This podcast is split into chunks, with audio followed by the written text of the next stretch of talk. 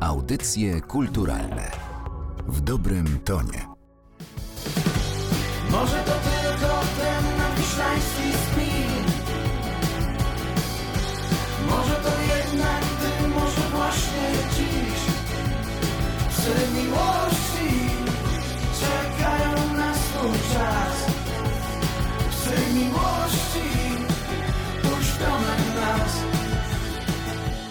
Przy mikrofonie Martyna Matwiejuk. Witam Państwa bardzo serdecznie w kolejnym odcinku Kontroli Jakości. Dziś moim gościem jest Michał Wiraszko, założyciel i frontman zespołu Muchy. Bardzo miło mi Cię gościć. Mnie również bardzo miło, witam Państwa i dziękuję za zaproszenie. Latem ukazała się ostatnia płyta zespołu Muchy. Mm, Ostatnia mam na myśli najnowsza, zatytułowana Szaro-Różowe. To jest y, zbiór piosenek, które słuchane teraz, jesienią, przywołują mi na myśl właśnie lato. Jakieś takie letnie noce wysycone romantyzmem. No ale dość długo trzeba było czekać na tę płytę. Co wam dało taką energię do tego, żeby zabrać się za ten album, żeby z nim powrócić? Ojej, to ciekawe, że ona tobie przypomina lato i, i e, letnią energię, bo ogólnie mam wrażenie, że ta płyta jest mocno, znaczy nie mocno, nie powiedziałbym, że depresyjna czy negatywna, nieco melancholijna.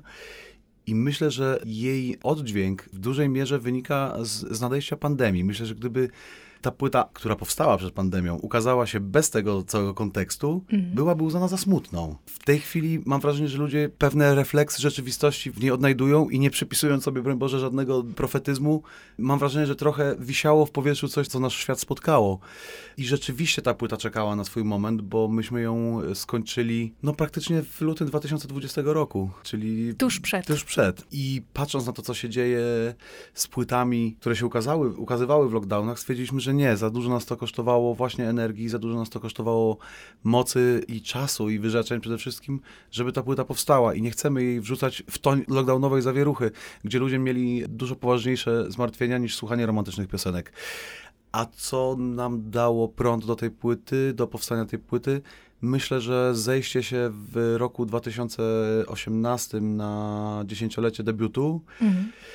Które odbiło się dużo szerszym echem niż się tego spodziewaliśmy i dało nam dużo dobrej energii zwrotnej i takiego spojrzenia z nadzieją w przyszłość, że może jeszcze ten zespół dla kogoś coś znaczy. No i okazało się, że tak jest. Stąd ta trzyletnia prawie kampania od powstania do wydania tej płyty. No właśnie, nadzieja. Powiedziałeś, że to jest płyta, która ma taki wydźwięk nieco pesymistyczny. Rzeczywiście na początku pojawia się pewne rozczarowanie, można to usłyszeć, ale ja bym powiedziała, że to jest rozczarowanie oswojone i ono z czasem w kolejnych utworach przemienia się, mam wrażenie, w pewną nadzieję. To nie jest hura optymizm, to jest taka nadzieja człowieka już nieco doświadczonego życiem.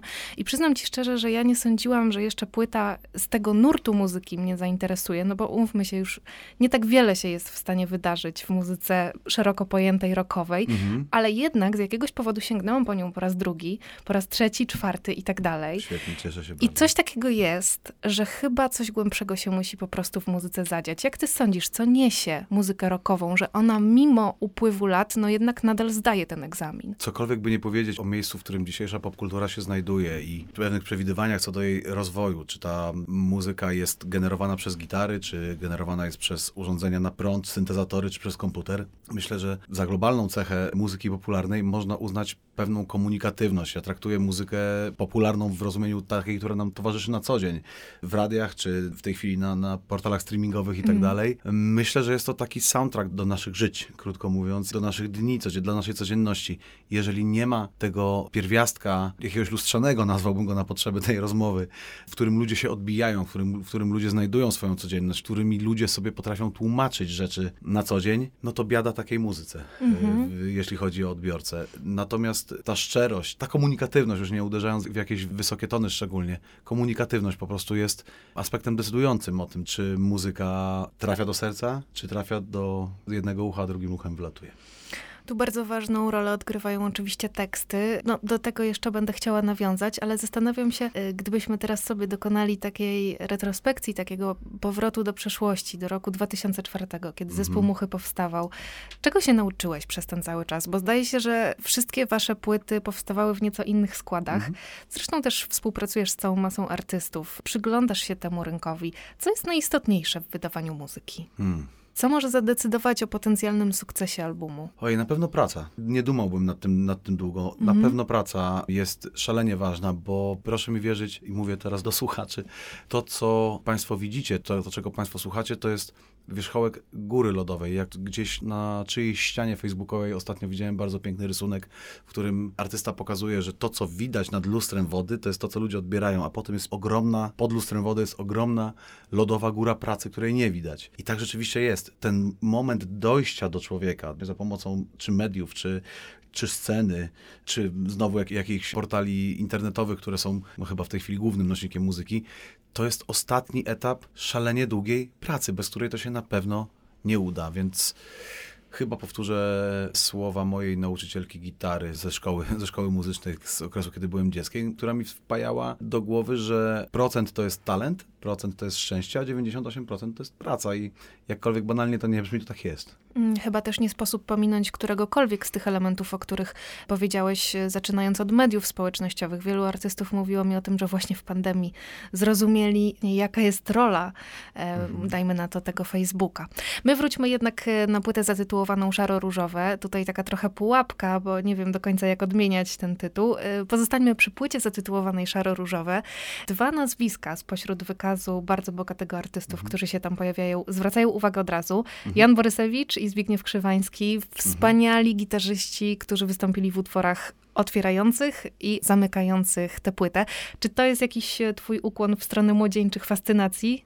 Zdecydowanie. Szaro-różowe jest życie, Okej, czyli o szaro-różowym chyba. dobra, jak zagadka myślę, rozwiązana. E, Zdecydowanie tak. E, Jan Borysewicz i Zbigniew Krzywański to są bohaterowie mojego i pewnie nie tylko mojego dzieciństwa i młodości. Muzyką Lady Punk i Republiki nasiąkaliśmy wszyscy przez lata tak zwane formatywne i nie da się, zresztą ja nie chcę od tego uciekać. Uważam, że to są moja prywatna, wspaniała historia muzyki, która mnie wielokrotnie inspirowała i pewnie też ukształtowała, doprowadziła do miejsca, w którym sobie dzisiaj możemy o tym wszystkim pogadać. Jakby no, nie chcę się wypierać swoich wzorców, swoich bohaterów. Teksty Grzegorza Ciechowskiego to była zawsze dla mnie ogromna wskazówka i latarnia i drogowskaz, gdzie ja chcę tak naprawdę być w tym świecie, jak chcę swoją życiową podróż odbyć i to mnie zawsze inspirowało i zabierało. Od wczesnego dzieciństwa miałem, znaczy mam starszego brata, który tej muzyki słuchał, a ja jako mały pętak po prostu biegałem gdzieś tam między jego płytami i kasetami, jeszcze wówczas głównie przegrywanymi. Z tej muzyki czerpałem i pamiętam, że no, ta muzyka magnetyzowała mnie od, od naprawdę wczesnego dzieciństwa. To, że mogłem tych gości zaprosić na płytę, traktuję jako takie no, pewne błogosławieństwo, taki stempel, że oni akceptują, czy też w pewien sposób doceniają, a na pewno dają zielone światło na to, żebyśmy ciągnęli ten wózeczek dalej. Więc to jest dla mnie wielka, wielka rzecz. Ja się urodziłam pod koniec lat 90. i moje pierwsze zderzenie z, z tą muzyką to pamiętam, że była taka kolekcja wydawana przez dziennik takich składanek, płyt z gatunku The Best Of i pamiętam, że tam pod numerem pierwszym był zespół Lady Punk, Okej. pod dwójeczką właśnie Republika i to były płyty naprawdę przeze mnie, mówiąc kolokwialnie, zajechane, słuchane naprawdę każdego dnia. Taka jest moja historia. Jakie to jest uczucie grać u boku swojego idola? Trudne do oswojenia, wymagające zastosowania pewnego procesu myślowego i takie bardzo ubogacające. No, najpierw wielka nadzieja, że to się uda. Potem w momencie, kiedy się okazuje, że tak, że zarówno i Jan Borysewicz, i Zbyszek Krzywański, czy daleko nie szukając Kasia Nosowska, zechcą wziąć udział w tej płycie, no daje to tak mikroeksplozję satysfakcji, e, ekscytacji, podniety życiem. No to jest pewien rodzaj spełnienia. Mówię, to są, jakby nie patrzeć, nauczyciele i przewodnicy dla moich roczników. Nie chcę używać pokolenia, bo to jest bardzo duże słowo, ale dla moich roczników. Możliwość przecięcia się z nimi już w dorosłym życiu na drodze artystycznej jest moim prywatnym dowodem na to, że obrałem dobrą drogę w życiu. I bardzo trudno mi było przejść z każdą z tych osób na poziom koleżeński, bo to jest nadal, ja trochę tak nie. To gdzieś mnie uwiera, że ja mogę do Jana Borysewicza zadzwonić i, i powiedzieć cześć Janku. No ale mogę i oczywiście się to, nie chcę powiedzieć absolutnie powszednieje, ale jakby oswaja się człowiek z tym, przyswaja to, akceptuje i myślę, że jest to taki, może nawet nie do końca na poziomie świadomym odczuwalny na co dzień, ale taki filar poczucia własnej wartości, własnej potrzebności siebie samego, że okej, jeśli tacy ludzie podają ci rękę i wspierają cię, to znaczy, że już nie jesteś tym małym chłopcem, który marzy o tym, żeby być muzykiem, tylko już jesteś tym muzykiem. No. Kropka. Mhm. Marzenie spełnione. Wspomniałeś o Grzegorzu Ciechowskim, którego teksty były dla ciebie wyznacznikiem tej drogi tekściarza, nazwę to może tak. I właśnie o tekstach chciałabym teraz porozmawiać, bo zaryzykuję, że to jest najważniejszy element twórczości zespołu Muchy. Kiedyś Marek Dudkiewicz, zapytany przeze mnie o przepis na przebój, podkreślił rolę takich pomysłów przebłysków, które zapisywał w notatniku, współcześnie w komórce. Czy ty też masz taki tryb? Tak, mam bodaj trzy zeszyty, z których ostatni jest zapisany tak do trzech czwartych i to, to trzy czwarte tego zeszytu to był moment właśnie przejścia na telefon i na, na, na cyfrówkę. Istotnie jest tak, że są to przebłyski. Kasia Nosowska nazywa to piwniczką ze słowami i mówi, że niezapisane, niezapamiętane. Każdy taki zwarcie odpowiednich dróg ne- neuronalnych w mózgu trzeba mm, szybko wtłoczyć w, czy w zeszyt, czy, czy w telefon, czy jakkolwiek inaczej. Są ludzie, którzy nagrywają przecież na dyktafon zdania czy melodię, śpiewają mm, to co im przyjdzie do głowy w danej chwili. I myślę, że też Maciek Maleczuk zdaje się powiedział kiedyś, że poetą się bywa. To nie jest tak, że oczywiście można wysiedzieć tekst. Zdarza się pewnie, mnie się zdarzało, wszystkim się zdarza. Taka prosta, organiczna praca siedzenia do skutku jest skuteczna, ale też nie udałaby się, gdyby nie ta, posłużę się znowu cytatem z Kasi, piwniczka ze słowami. Trzeba o to bardzo dbać, bo jest to rodzaj daru, nie zawsze daru wygodnego, bo przecież te myśli, które się objawiają w postaci tekstów, to jest pewne natręctwo. To nie jest tak, że w głowie są tylko te myśli, które są na papierze, one gdzieś biegną przez tą głowę cały czas. Sztuka polega na tym, żeby wybrać te najbardziej komunikatywne, ten z największym walorem dla siebie i dla odbiorcy, no bo o to przecież chodzi. Mm, Niektórzy szukają w tekstach poetyckości, niektórzy szukają bardzo wyszukanych figur. I Ja miałam ostatnio taką sytuację, że słuchałam Psów Miłości. I ten tekst zaczyna się od słów Przebijam się przez blokowisko. Akurat zastała mnie ta piosenka w takiej samej sytuacji. No banalny zbieg okoliczności, ale wiesz, jak piorun. I tak sobie pomyślałam, że może też te zwykłostki są takim kluczem dotarcia. Bardzo się cieszę, że to powiedziałaś, bo ta piosenka zaczynała się od słów na początku starałem się nie być zbyt blisko, schowany w swoim własnym śnie. I, I mówię, mm, what? I kiedy śpiewaliśmy już jakby no, wokale na płytę z Pawłem Krawczykiem, zapytałem, Paweł, a może tak? Mówi, tak, tak, to jest dużo lepsze. Mówi, to jest od razu przenosi człowieka, to pokazuje jakąś drogę. I cieszę się, że zwróciłaś uwagę na ten wers, bo to nie było oczywiste, że on się tam, że on się miał tam znaleźć i wygrał z, w moim odbiorze z dużo mniej oczywistym wersem i takim chyba mniej skutecznym w dotarciu. Mamy w tej piosence człowieka, który podróżuje, no akurat podróżuje przez kontekst miejski, a gdzieś starałem się sprowadzić poszukiwanie miłości przez człowieka do poszukiwania miłości przez bezdomne psy, które się szwędają, trafiają, nie daj Boże, do schronisk, trafiają napotkawszy niedobrych ludzi na, na swojej drodze w dziwne miejsca i myślę, że trochę my się tak błąkamy bez miłości, jak te bezpańskie miejskie psy. Stąd i ta droga opisana w, w zwrotkach przez blokowiska, przez bazary, przez dachy budynków. Piszesz też teksty nie tylko dla siebie. Czy to jest inny rodzaj zadania, wyzwania? Próbujesz się wcielać w emocjonalność tych ludzi, dla których piszesz tekst? Zdecydowanie tak. Skuteczne oprawienie słowem czyjejś piosenki wymaga chyba trochę aktorskiej sztuki. To znaczy wejścia w rolę, gdzie twoim bohaterem jest wykonawca piosenki. No bo jeżeli teraz na przykład piszę tekst dla Ani Wyszkoni, no to nie mogę jej zaśpiewać z perspektywy Michała Wiraszki. Muszę ją pisać z perspektywy kobiety, która jest w danym miejscu swojego życia, zarówno jako artystka, jako matka, jako partnerka, jako obywatelka, krótko mówiąc. Przepraszam za słowo. I to sztuka przeniknięcia i spojrzenia czyimiś oczami jest tutaj kluczowa. Bardzo mi na tym zależy. Też dlatego może nie napisałem w życiu aż tylu tekstów, ile bym mógł. Bo mógłbym pewnie seryjnie pisać, one pewnie byłyby płytsze, pewnie byłyby, nie wiem, czy byłyby skuteczniejsze, czy byłyby mniej lub bardziej popularne. Na pewno dałoby mi mniej satysfakcji, bo cały proces twórczy y, w pisaniu dla kogoś zaczynam od analizy, czy ja będę potrafił się zmierzyć z tym kimś. Czyli niespecjalnie wyobrażasz sobie taką sytuację, w której tworzysz katalog w miarę uniwersalnych tekstów i później przychodzi do ciebie klient i mówi, no to... Poproszę pozycję B6. Tak. B, B, B, beznadzieja, temat proszę bardzo. Nie, nie, nie mam gotowców i staram się nie pisać od sztancy, bo to ma krótkie nogi, w sensie bardzo łatwo zjeść swój ogon, przede wszystkim bardzo łatwo popaść w beztreściowość.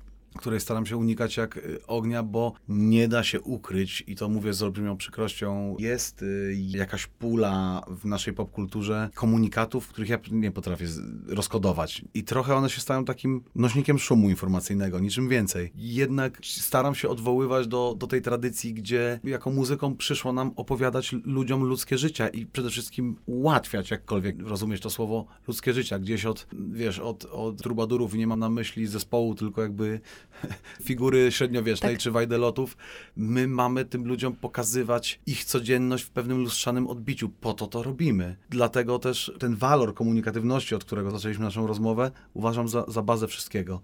Naprawdę, pustosłowia na tym świecie jest taka masa. Nie pozwalajmy sobie na, na długotrwałą bezmyślność, bo wtedy być może naszymi głowami zawładnie złe słowo, a tego temu światu naprawdę nie potrzeba. A zatem zapytam cię na zakończenie, co się będzie działo dalej z muchami? Hmm, mówiąc, mam też tę przyjemność, że jestem, oprócz tego, że staram się być muzykiem i artystą, mam tę przyjemność być również za sceną i pod sceną, jako animator, menedżer kultury.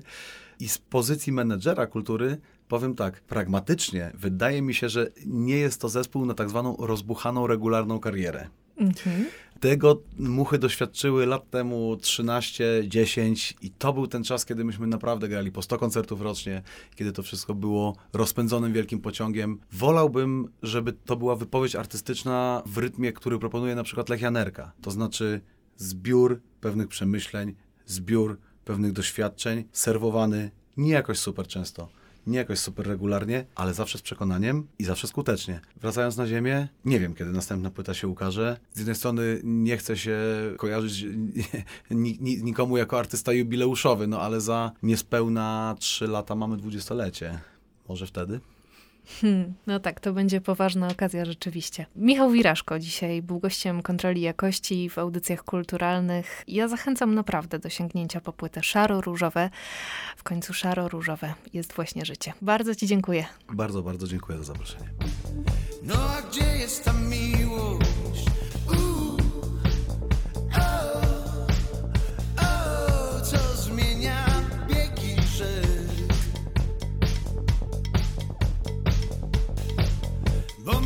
Jak zakładki